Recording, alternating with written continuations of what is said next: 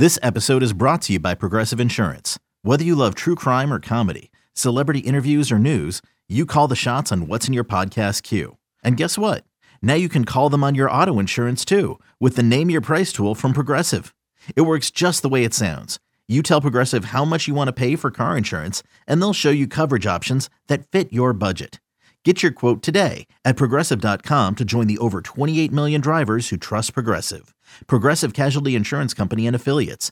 Price and coverage match limited by state law. You want to get back to some college football? we got a lot of games to still it. look at. So Kansas State's at number six, Oklahoma there. Yup. So we at least we got a 13 and a half point uh, favorite in Oklahoma. That total sitting at 53 and a half. And Nick, this this is just an interesting game because if there's one team in the Big 12 that's had Oklahoma, it's Kansas State, man. The Mhm. last 5 meetings these two teams have played in Norman, Oklahoma at the home of Oklahoma, K-State's won 3 of them.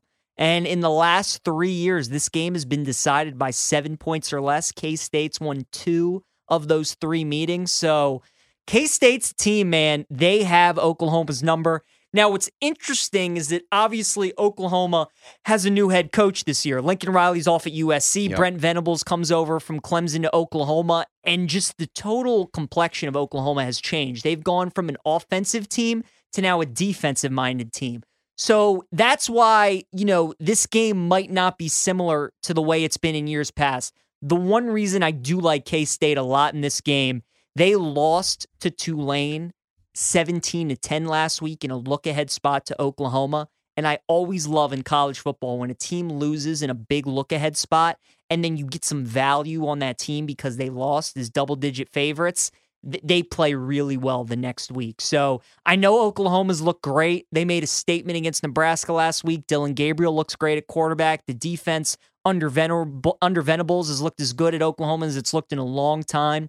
But Kansas State, man, they they always they just they're one of those teams. They're a pest to Oklahoma. They always play them tough. I expect this game to be close. There's a reason Vegas is giving you that 14. There's a reason it's at that 13 and a half, right under that key number. I, I lean towards Kansas State in this game. That would be my play plus 13 and a half. Total 53 and a half, no play on it. Probably would lean to the under just because Kansas State's all about running the football and defense. And if you like Kansas State like I do, you're probably going to need a lower scoring game. But I think Kansas State plus 13 and a half, probably the side I would go with. Yeah.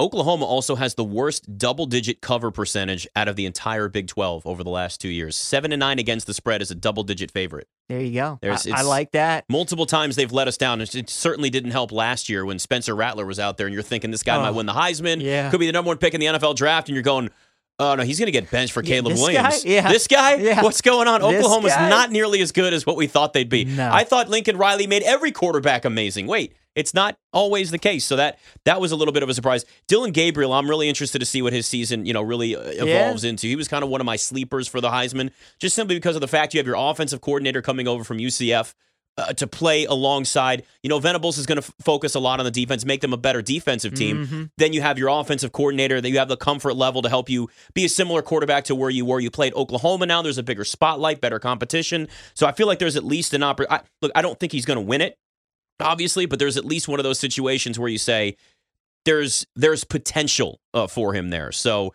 that was certainly he's somebody that I really just wanted to keep an eye on, you know, this entire season. So uh, number seven USC, a lot of hype, a lot of hype around the Trojans this year, right? Living up to it though. I mean, for the most part, they're better Yeah. defensively too than what we thought they'd be. Uh, USC is a six point favorite at Oregon State. That total is a whopping 70 and a half at BetMGM right now. And I let me tell you, I wouldn't take the under either. It'd be an over or pass play. USC and Oregon State, Nick, both these teams 3 0 straight up, 3 0 against the spread. So if you've bet them, they have been kind to you thus far. USC's offense, you wondered with all the moving parts, Lincoln Riley coming over, bringing in Caleb Williams, all the transfers that they brought over, Jordan Addison from Pitt, Travis Dye, the running back from Oregon, haven't missed a beat. They've scored 40 plus points in all three of their games. Oregon State did win this game last year, 45 to 27. They're 9 and 2 in their last 11 home games.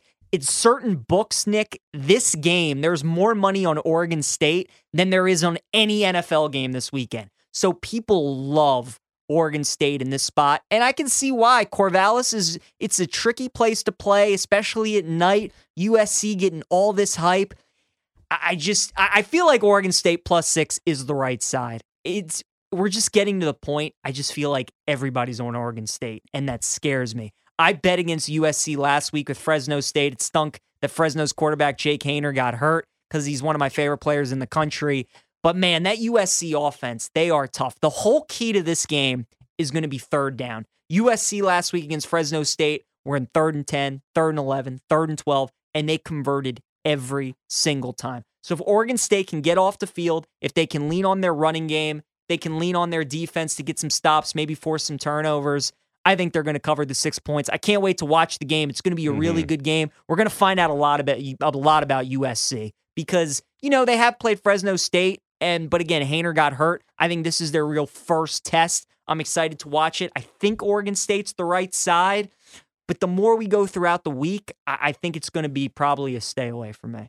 USC averaging almost 51 points a game this season while holding opponents under 20 a game. Yeah. So they're doing it on both sides of the ball right now. Like they're they're able to cre- create stops and they're putting up a ton of points as you expect. I mean, 874 yards, eight touchdowns so far for Caleb Williams. So none of that's really a surprise. They're 4 and 1 against the spread too as a road favorite uh, since the start of the 2020 season. Both USC and Oregon State also 3 0 against the spread this year. We know they're both obviously uh, 3 0 overall. So there's it's it, it- I can't wait for this game. Like I'm just looking at this going this is uh, and it's funny when you talk we look at that total 70 and a half.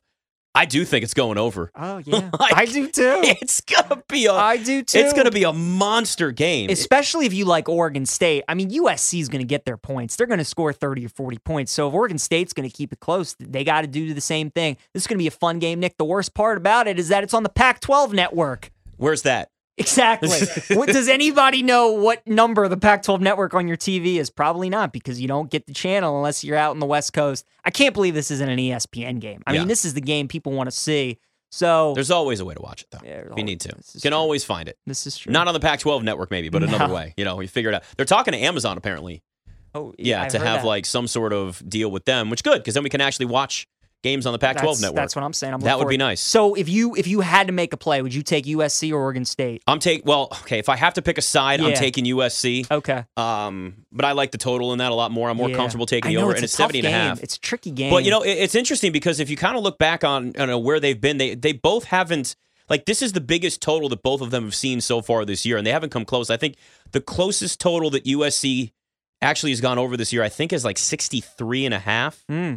And yeah, and Oregon State, yeah, hasn't played in a game that even saw a total reach 59. I had this down. Yeah, so it, it's definitely the biggest number that we've seen so far, but they've got the offenses that are capable to do it. So, but just just something to keep in mind that this is a big, big total. All right, uh, the last one here, number 10, Arkansas, and number 23, Texas A&M. Arkansas, two-point road dog. That total a lot lower than the USC game, just just a measly 50 and a half. yeah, a little one. bit lower. Uh, Nick, when the when the when the lines came out on Sunday and I saw this game, I'm like, I want absolutely no part of this game. This is just a complete toss up. But the more and more we go throughout the week, I've, I've talked to myself. I'm going to take A and M on the money line minus 125. Talking yourself into it. I'm going to talk right. myself into Here it. the go. reason being, there's two big reasons. The first, Arkansas plays Alabama next week. I think there could be some look ahead there. The second reason, I feel like if you're in a bar and you ask 100 people, who do you think's better, Arkansas and Texas A&M? I feel like 70 to 75 people would probably take Arkansas. The reason A&M is favored, I think that's telling you a lot. A&M we want so much out of them. They have all these five stars, and Jimbo won a national title with Jameis Winston, and they have all that oil money there with all their donors and everything. And we're just waiting for them to explode and turn into this powerful offense, and they just haven't done it yet. But with that being said, they, they have been pretty successful in this series. They've won nine out of the last 10. They have their number. I think A&M's the right side in this game. I expect it to be a great game. I think they do match up with Arkansas, though. It's going to be ugly, low scoring. The under's probably another good look, too. But A&M is going to be an official play for me, minus 125. I do like the Aggies this weekend. Keep in mind too, Arkansas is averaging 37 points a game, but they're allowing over 27. So there's Mm-hmm. still an opportunity there. I, I I'm with you on the possibility of the under, but there, there's a chance there too where that could flip the other way. Uh, Arkansas has covered in each of the past four games against Texas A&M. And AP ranked SEC teams four and one against the spread on the road this season. Completely random, but I just these. I, I There's so the many of these little. I trends, it. man. I gave you A and M of the under eight and zero in their last eight September games. Yeah, So yeah. We don't have any more field No. trends though. I'd love to No find another grass versus turf, or you know the different types of turf. Uh, climate. There's always the temperature trend. always a good. That's one. always a good one to Love have too. So yeah. you know, and a reminder to people: this game is in Jerry World. It's in Dallas. Jerry Jones went to Arkansas. Oh, obviously, right. the only SEC I love team when is Arkansas comes to play football so in my he, home. He loves putting this game in it's Jerry my World. world, so PJ Glasser. He loves it. It's my world, and I like having football being played right here in my home.